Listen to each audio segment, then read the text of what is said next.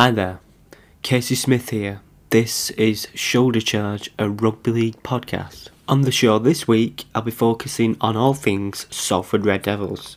You may have seen recently in the press that Sale Sharks have put a bid in to buy the AJ Bell Stadium. There are also rumours swirling around that Gary Neville's Salford City are involved in the bid. But what will this all mean for the Red Devils? I've been speaking to Pete Brady, who's the chairman of the Salford RLFC Supporters Trust, to shed some light on the situation. And he didn't hold back. So stay tuned for that one. You don't want to miss it. Now, we're going to start with the weekend Super League action. But before I do that, you may have noticed there was no podcast last week. So the reason for that was the editing system imploded, basically uh, I lost the whole episode, and I didn't want to do another one, so we missed a week. Uh, we was going to hear from Andy Millsdale of North Wales Crusaders in that week. That's been put back to next week, so you won't be missing that. Never mind all that anyway. Uh, on Thursday, Wigan overcame Hull in a closely run tie. It finished 16 points to 14. Uh, forget the action for a minute though, because before the game, we saw uh, the owner of Wigan, Ian Lenagan, hailing the fantastic new Super League deal. Talk about polishing a turd. You know, what is it, about £14 million less a year? Well, it's somewhere between 10 million and 14 million uh, a year less. So, you know, how the hell can you come on Sky Sports with the new partner? Well, not the, the you know they've extended the contract for another two years. How can you come on and say this is a great deal? It, it, you're losing ten million quid a year at the, at least. Oh yeah, and the rumours of a ten-team league. Uh, no, let's not go down that road. You know, how many game? How many repeat games are we going to have? We've already got too many. Who's going to watch Wigan v Saints about five or six times a year? I don't think so. And if you if you want to actually expand the game, why why are you reducing the league size? You you're just showing to everyone that your quality is not good enough. So let's hope that idea doesn't even get off the starting blocks and it looks like there's no money going down to Championship and League One. So, what will that mean for for those clubs? Um, hoping to have a stakeholder of one of the clubs in them leagues in the coming weeks to discuss all that. So stay tuned. But back to the game, it was two good sides going at each other, but ultimately Wigan made less errors, so they got the points. Sometimes it comes down to fine margins like that. You know, uh, for Hull FC, Jake Connor's a great talent, but the, the, the weakness in his game, well, sometimes it's his strength, and the other times it's his weakness. He needs to make sure that it's more his strength because his discipline isn't good enough and he allowed himself to be wound up by Wigan, and that's what happened, and he got sin binned. And for Wigan Warriors, the, the, it wasn't a pretty win, you know, Bevan French were quiet, but a win's a win. And after five rounds, only Wigan and St Helens remain unbeaten. In terms of Hull FC, I was impressed with Joe Cator, you know, 22 years old, made 61 tackles, 15 carries, and 89 metres in the game which is good going. And he only, I think he only made nine appearances last year. So, and if you look at the uh, standings for tackles this year, he's third. So, you know, it's not a one off. He's been doing it so every game so far. So, hopefully he keeps that up. Uh, in in the standings, he's just behind Danny Houghton and uh, Sam Powell. So he's in good company there. On Friday, there were three ties. Salford lost to Castleford 28 18. Catalans beat Wakefield 38 points to 18. And Saints beat Leigh 22 12. Uh, we'll start with Salford, who I think they were much improved. You know, Richard Marshall, they've got a new coach, new ideas. It's taking time, you know, to find the win, but they looked a, a more solid side, I thought. You know, Kallum Watkins, he had a good game. I've said in recent weeks it might be between Salford and Leigh. Well, now, you know, perhaps not. If if they can consistently perform, you know, they've got quite a, quite a bit of quality in the in the side. Even if, you know, they're a bit weak defensively. Yeah, that that was the issue against Castleford, but you know, Castleford one of the better sides in the league. But for the first try, the the, the kicks from Danny Richardson, the first one forced a knockout of Elliot Kear, should have caught that probably. And then the second one, Danny Richardson, the cross field kick out to Greg Eden out wide in acres of space. Nobody, nobody was in the Salford defence. You know, nobody spotted him. He will, he, he, he just walked it through basically. So you know, they need to be aware of that. Uh, also, for the Liam Watts try, where Paul McShane sort of like bypassed three or four defenders who they got a touch on him, but he was away. They should have brought him down, bit really. If they sort out them, then it's a couple of points in that game. Still not a win for Salford, but it it's an improvement, and they're looking a more solid, a more steely side, I think. On to Catalans Wakefield. I didn't see the game, but it was always going to be an uphill task for Wakefield with the players that they've got out. And they weren't heavily beaten by Catalans uh, at half time. There was only eight points in it, but it just the, the gap just grew in the second half, and it's it's this. I think it's similar to Salford. You know, you feel the wind's coming for Wakefield. They've got Leeds and Hull KR up next. They'll be targeting those two, but it's frustrating for them at the moment but I think they, the win will come. And on for Catalans, it's just keep keep going along, keep picking up the wins, and see see what happens in the, in in the playoffs if they get there. On to uh, Leigh v Saints. I've said a few times this season that Saints they're not putting enough points on the board, and it will level at half time. And I think that's for the second week in a row now. But they've produced another good second half performance for Leigh, it's taken a while to for, for them to get adjusted to the league, but it's a step in the right direction. So let's look at Saints. They've only conceded 22 points going into this game, and Leigh's score was just over that, over half of that. Sorry.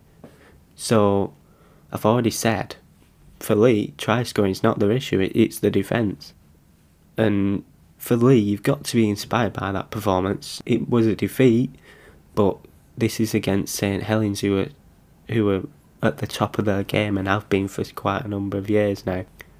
But for for Leigh, it's not getting any easier because they've got Wigan next. Although they do tend to be better against the bigger teams after that. Uh, it's Huddersfield and Hull KR. Leigh are not far away at the moment. The Saints, they might be unbeaten, but they're going to have to be better. Simple as that. And perhaps, you know, last year, last year's start was not good enough, but they still won the grand final, but they didn't win the League Leaders Shield. But perhaps, perhaps losing the games was a more of a wake up call. You know, if you're just getting, you're getting the wins, you're getting the points on the board, but you're not performing, you're not going to have the shock of oh God, we're going to have to step up our game. If you keep winning, those little things that you may need to improve on get bypassed because you you're winning anyway. So you think, well, you know, we're winning. It's not things are not made as big an issue when you're winning games, are they? And I think that might be an issue for St Helens, you know, as and when they play the better sides. Uh, next was Hull KR Warrington. The Wolves scored 50 points to Hull KR's 26. And that's made even more bizarre when you consider that Hull KR was actually winning that game at half time. So, what on earth happened in the second half? And for Hull KR, this is becoming a habit now because they've done this already against Castleford and against Huddersfield. You know, last week you thought they'd turn the corner with the win against Leeds but if they want to break free from being near the bottom of that table, they've got to overcome this strange swing in ha- the halves. For Warrington, it's another good win. Psychologically, for them to overcome a def- deficit at half time and then absolutely smash the opponent in the second half, that's a big plus for them, I think. And barring that first game against Castleford, which they lost, I think they've been pretty solid. They seem to have gone under the radar a bit, and I think that may well suit them. Now, there's just another game to round up before we get to the big interview with Pete Brady. On Sunday, it was Huddersfield v Leeds, and it was Leeds who lost out by a. I was going to say a last minute, it was a last second, literally on the hooter, drop goal to give Huddersfield a 14 to 13 win. And it was a tight affair from minute one. It it was looking like two teams that were desperate, in totally shocking form. Two teams desperate not to lose. And judging by all the missed drop goals, you know, it looked like they didn't want to win either. For Huddersfield, it stops the rot.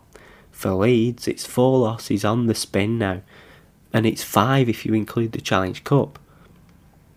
Last year, and okay, it was a crazy season. I think Leeds uh, completed 17 games, so you know, all over the place in terms of structure and and games played, games called off left, right, and centre because of COVID 19, of course.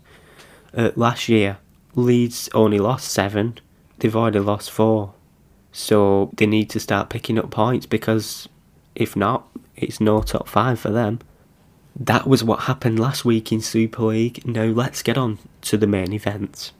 Salford Red Devils' future is in doubt after reports that Sale Sharks are in talks to buy the AJ Bell Stadium. Now, when the City of Salford Community Stadium was initially built, now named the AJ Bell for sponsorship reasons, its sole purpose was to serve the community of Salford, hence its name. So perhaps it's understandable there's dismay amongst Salford Red Devils and its fans that a team from outside the borough may be about to become the sole owner. I caught up with Pete Brady, chairman of Salford RLFC Supporters Trust, earlier on to discuss the current situation and what it means for the club. Okay, so where they are at the moment is that um, it's a bit difficult for the council to engage with us fully because they're in a, a pre-election mode. Uh, I think they call it purdah. So um, they have to be very careful what they say and how they phrase things, um, and if it's construed as being political. But essentially, what we know of the situation is that they've had uh, an informal approach from Sale Sharks, uh, who are the co-tenants of the AJ Bell Stadium. Or should I say the City of Salford Community Stadium, because that's officially what it's called. AJ Bell bought the naming rights for it um, a few years ago. And um, they are in discussion about um, you know, acquiring the, the, the assets uh, and with the idea that they will become the owners of the, the assets and therefore um, dictate terms to whoever was to, to share that, um, that stadium with them.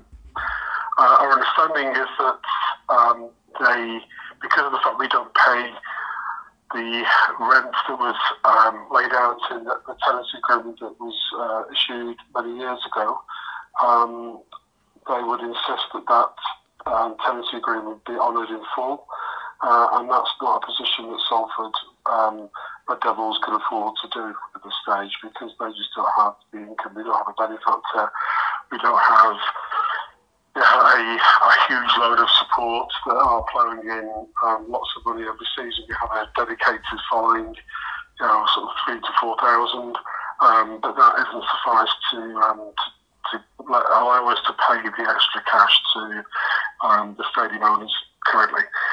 So our fear is that because they may impose they um, they have a statement and impose that uh, tenancy agreement on us, that um, we'll be forced to either pay that money, but then that obviously comes out of the player budget, and eventually the team will be weakened and we'll end up um, being relegated from Super League. And then a situation in the Championship whereby um, we will not have the, the crowds we would have in Super League and the sort of inevitable spiral starts to, to kick in and for less money uh, less quality of player, and then obviously then the performances drop and the results drop, and then yeah, there's only one way that's going to end. So that's where we, we currently stand at the moment um, in terms of conversation. Now, I'm talking on behalf of the Sports Trust and I'm talking on behalf of the club.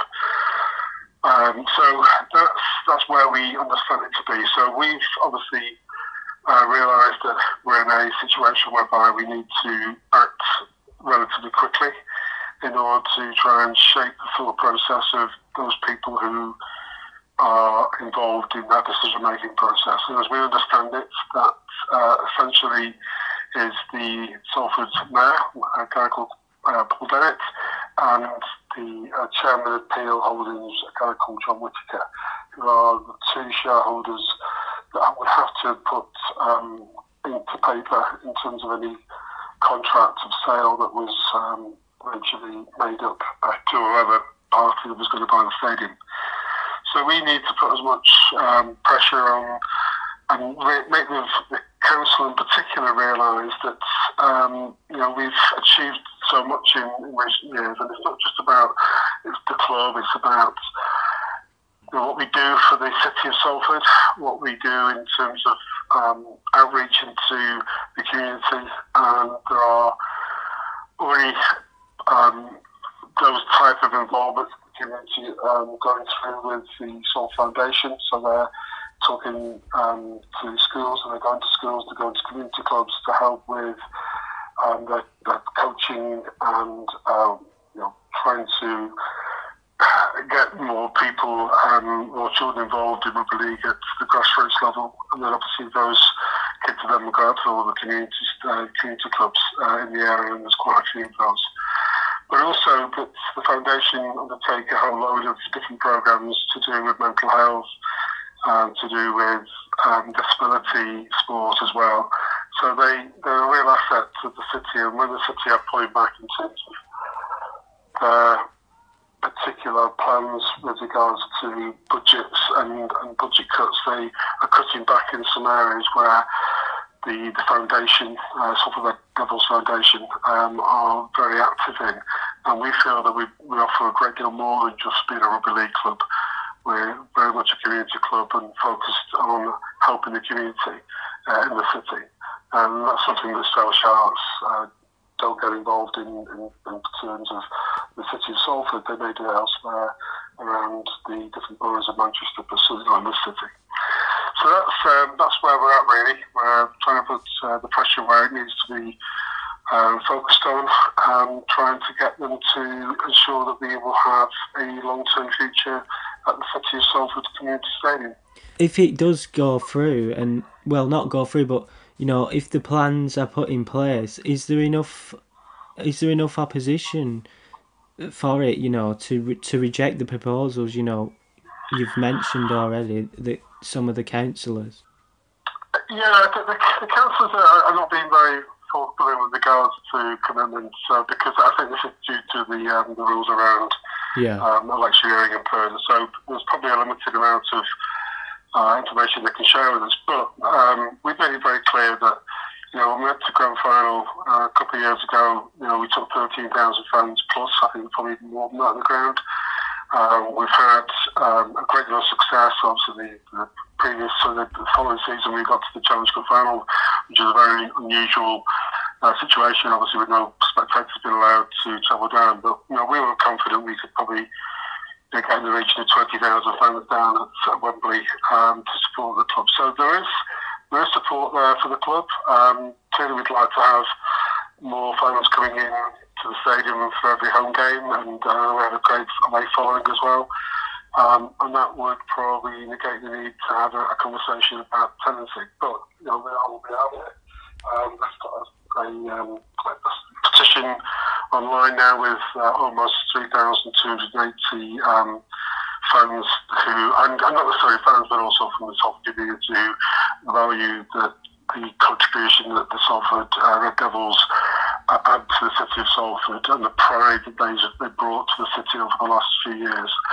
Uh, and that's being recognised even by the Salford Mayor, uh, saying that you know, it was great to see the, the club bring such success to the city, and you know, it was, it was right behind us. Um, so, you know, he, has come out in the past and said that uh, he um, welcomes all the efforts that the club are doing in terms of performance on the pitch, but also off the pitch as well. Um, the thing for us is that, you know, I'm, I'm sure the, the, the, mayor would um, want to see us remain in the city. There's, there's no question about that. Um, and I hope there's a, a real determination from his office to make sure that that, um, that position at the AJ Bell is secure for, for a long-term lease um, at an affordable rent.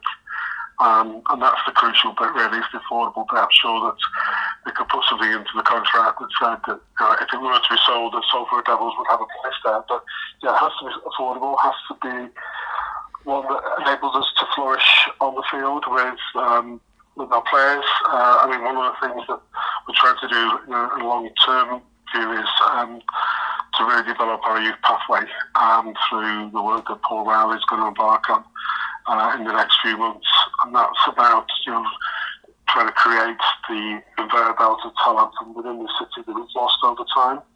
You know, some of the real talented players like Kallum now has, has obviously returned to the, the, the city, but you know, he, he was um, pinched at a very early age to go across um, and serve his career uh, outside of the city, as were many others. So, you know, we know that the city can can produce the talent, and the fact that Paul now will be involved in the youth pathway to identify talent and nurture that talent uh, within the city and the community clubs, but also um, help the coaching aspects as well to really develop that talent from a coach point of view. So working with the community clubs and, and going out into schools and things. So you know, there's a long-term plan for us to be more successful. Um, the, the short-term issue we have now is that a lot of that will be sacrificed.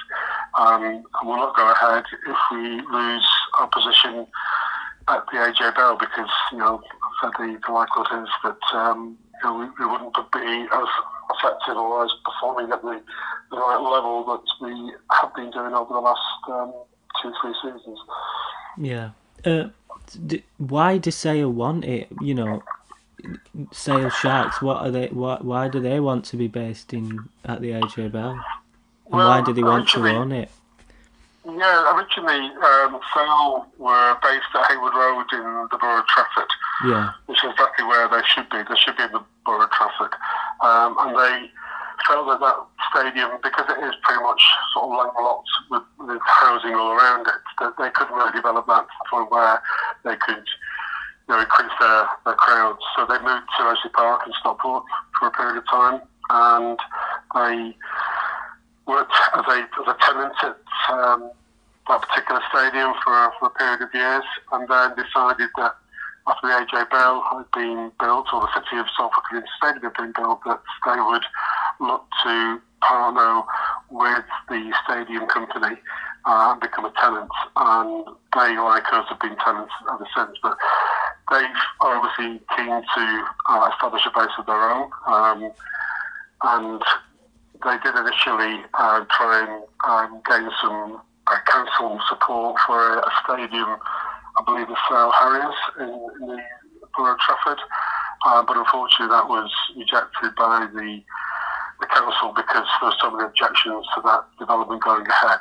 So I don't know a lot of the detail around that, but certainly that was the story that I was told.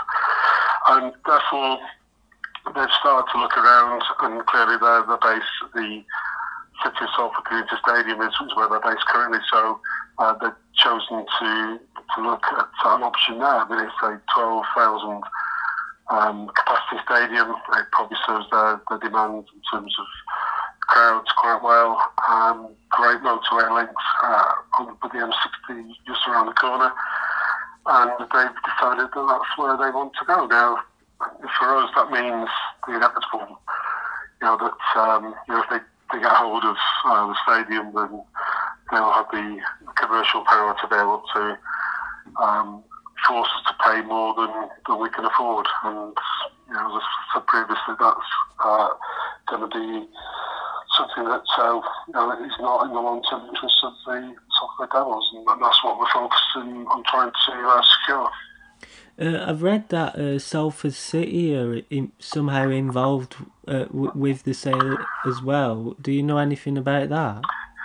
Uh, well, there are some rumours that um, Gary Neville, um, one of the directors of uh, Salford City, has been around the stadium uh, a couple of times in recent weeks, and the word on the street, though, this hasn't been confirmed because Salford City haven't come out and the made statement nor has Gary Neville, but that they will be the partners um, of a future relationship of the City of Salford Stadium. So if you um, think about the, the, the money behind City, sorry, Salford City, you would expect them to be able to afford to Yeah. pay more than we can. Um, they've got very wealthy backers, uh, in fact, a billionaire um, owner as well behind them. So I don't think funds are too much of an issue. They've obviously got ambitions to um, go through the um, the EFL in terms of promotion. I mean, they're in League Two at the moment, and Yeah.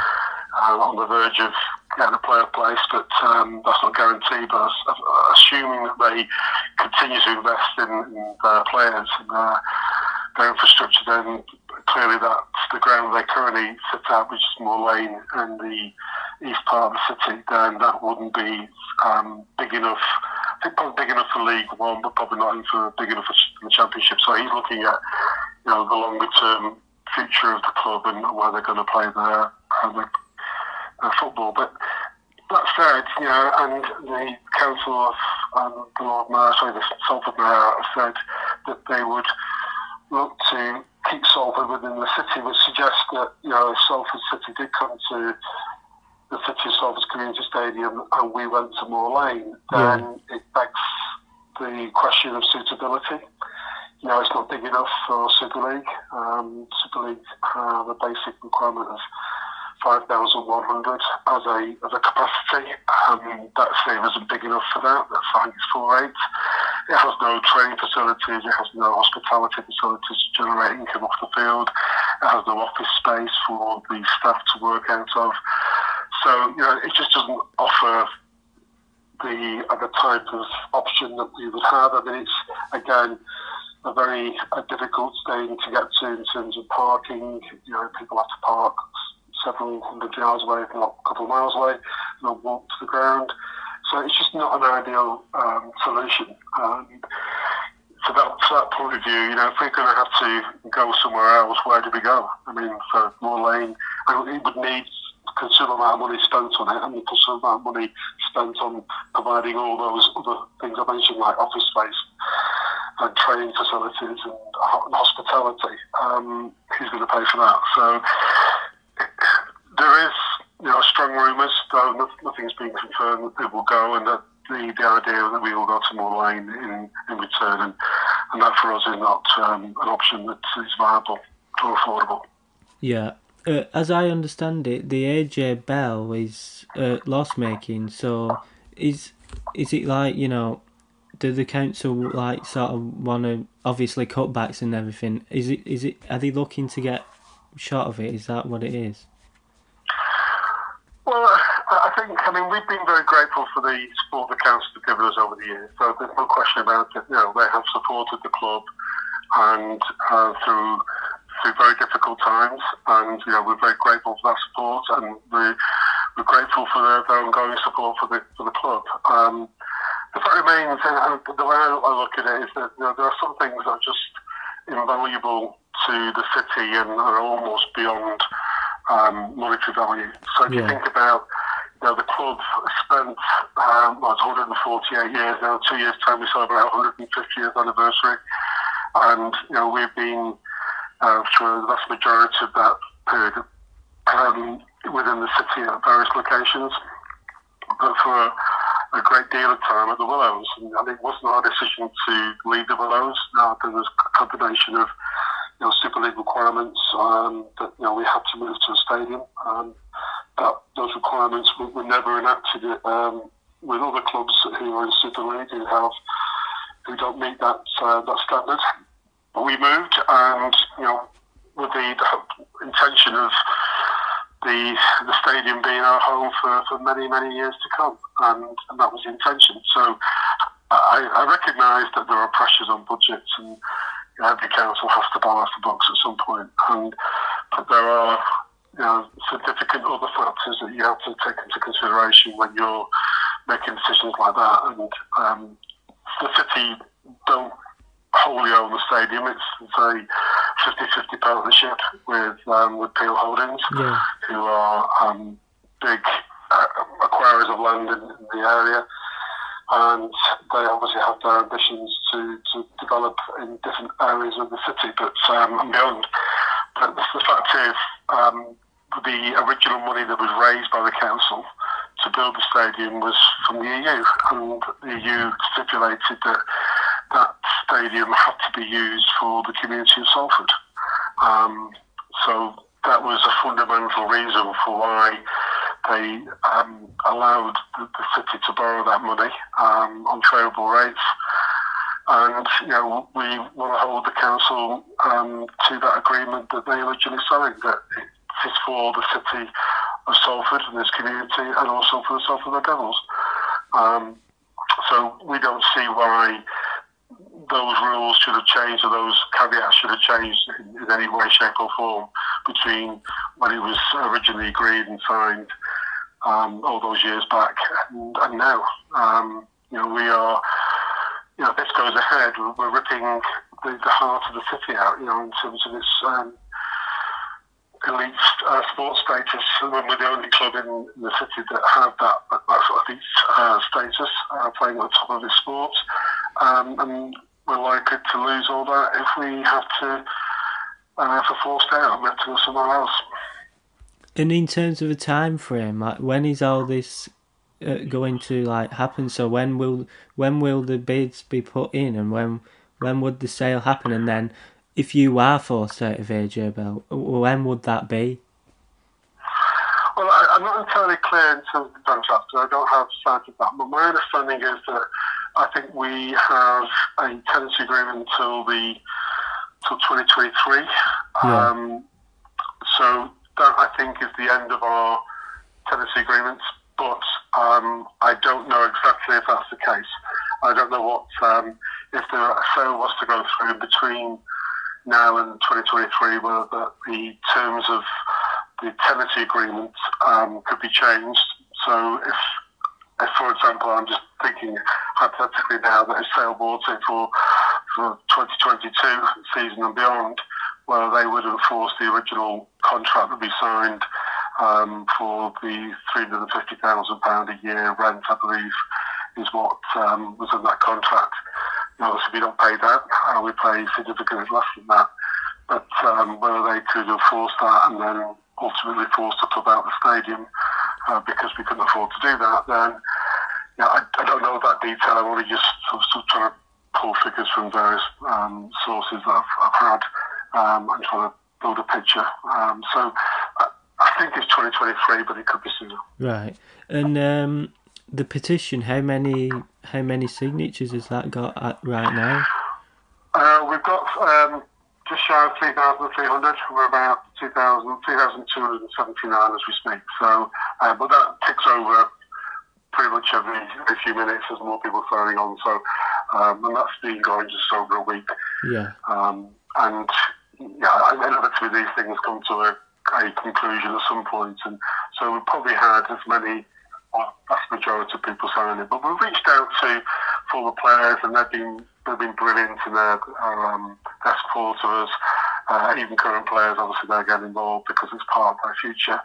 Um, we've had um, obviously people from around the world. I mean, I've been in contact with people from literally all corners of the world to um, from Australia to from Argentina, you know, people, expats who've moved out into different parts of the world or come across Salford in some way or another.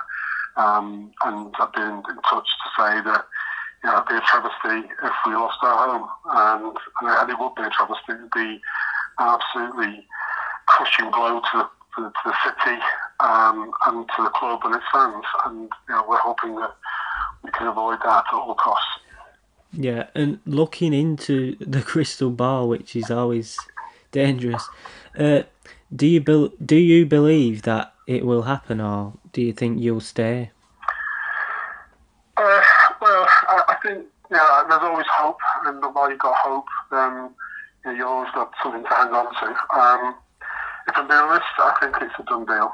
Right. Um, I think the, the council have made their mind up, and they, I think they've all their the comments that have come through from various sources have suggested um, that they'll make sure the, the club stays within the city. But that, that smacks every time I hear that of, of a, a Moor Lane option, a sort of a city option, which um, you know, is, and I say it time and time again, it's not big enough.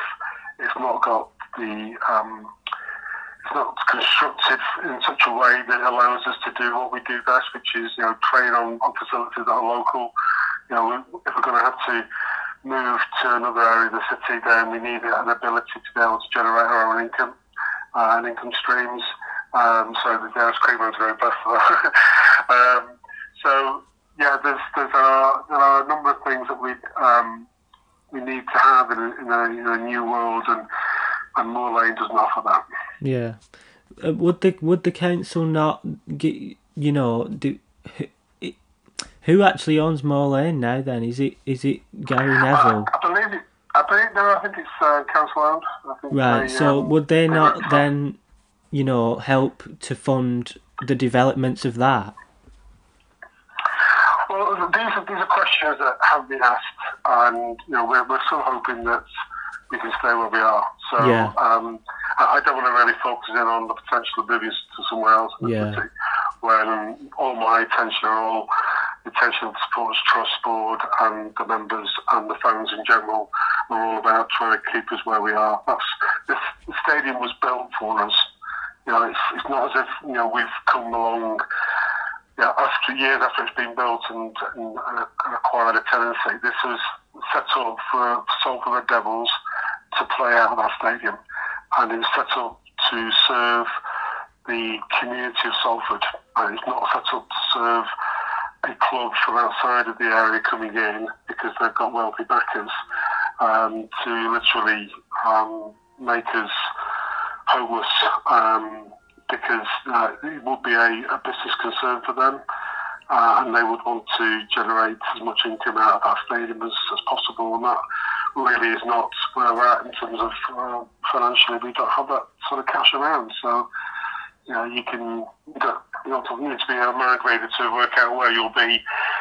You know, maybe there's some protection for a year or so, but then after that, then you know, we we could be in a very dire situation. Yeah, I hope it all goes well for you anyway. But um, in terms of on the field, what have you made of Salford's performance this year? Well, it's been a difficult start you know, when you have a, a, coach that's been at the club for a number of years and had his um, own ways, means of you know working with that squad, and um, then and clearly getting the best out of that squad over the last sort of two or three years, um, it's always going to be a challenge when somebody new comes in yeah. and has to rebuild a squad from. I forget the actual numbers now in terms of new players, but it's, yeah. you know, it's probably something 11 or 12 or 13 players have come in um, to the squad. There's probably very few players now that you know performed in the grand final um, only took two years ago. So it's yeah, it's always going to be a challenge, and I think putting your own stamp on things when you have got a brand new squad is, is going to take you a little while. That was Pete Brady there. Now, I approached Salford City Council for a comment, and here's what they had to say. Peter Openshaw, who's the interim strategic director of Place Directorate of Salford City Council said, The stadium is owned via a 50-50 management partnership through the stadium company Coscos and Coscos has been approached by a potential buyer but no formal offer has been made. Salford Red Devils are also preparing a purchase proposal for consideration.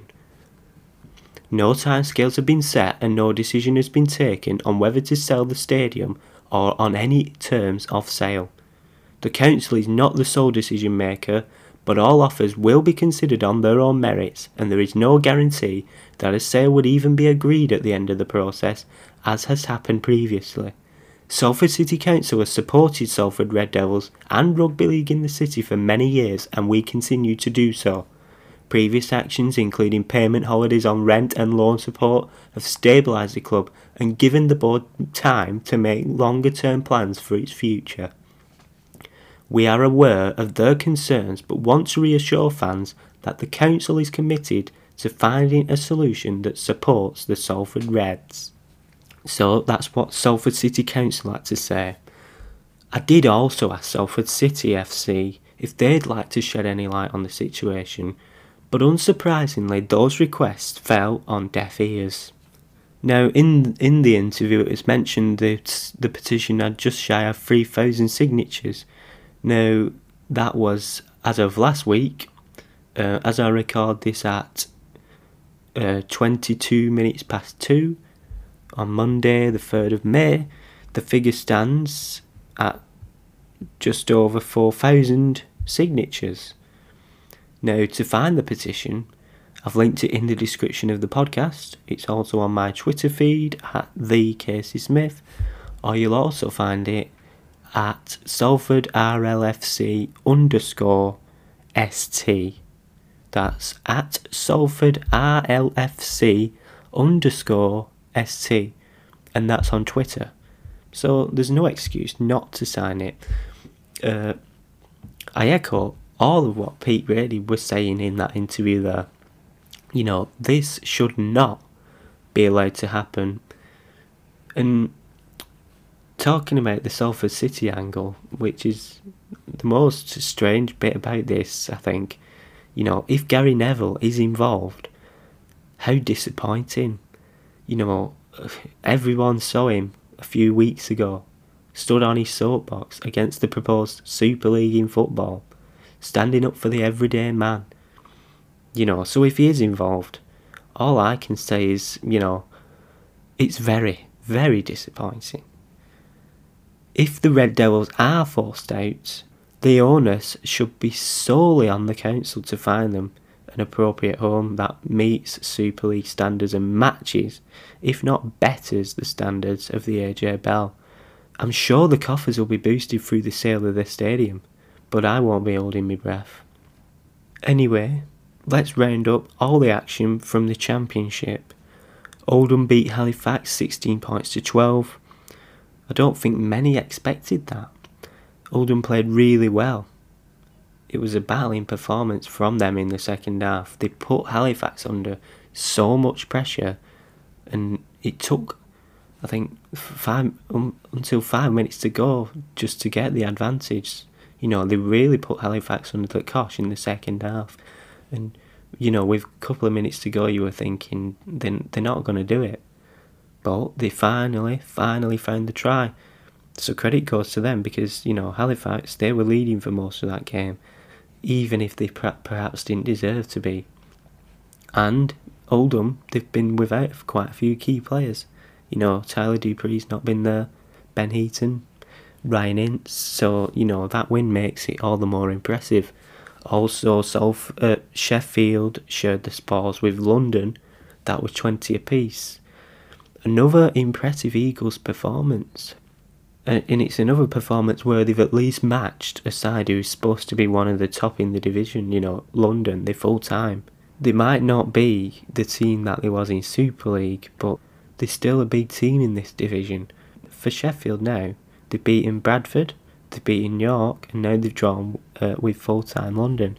And they were leading in that game right on, right up until the last few minutes. The only disappointment for them is it was the Newcastle game last week. So how long before we start considering Sheffield as real top five contenders? Because they are performing very well at the moment. Let's talk about London. I don't know what's happened for them, but it's one win from four. So they've got to get winning because the playoff places are going to pass them by if not. There was also wins for York in what was a close run tie with Dewsbury. York have not been fully convincing this season either. It's this strange season. Dewsbury did very well actually.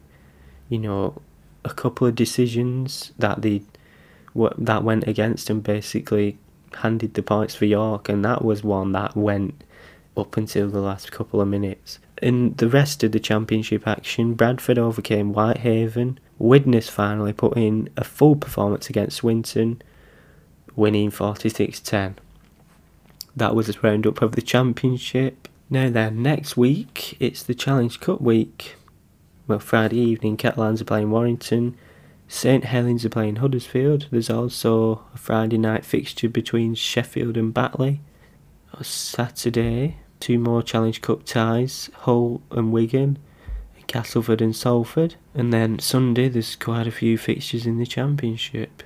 One's in particular to look out for. Half seven on Sunday, York v Featherstone. And also, League One kicks off too. So, hear all the reaction for that and the North Wales Crusaders interview next week. See you then.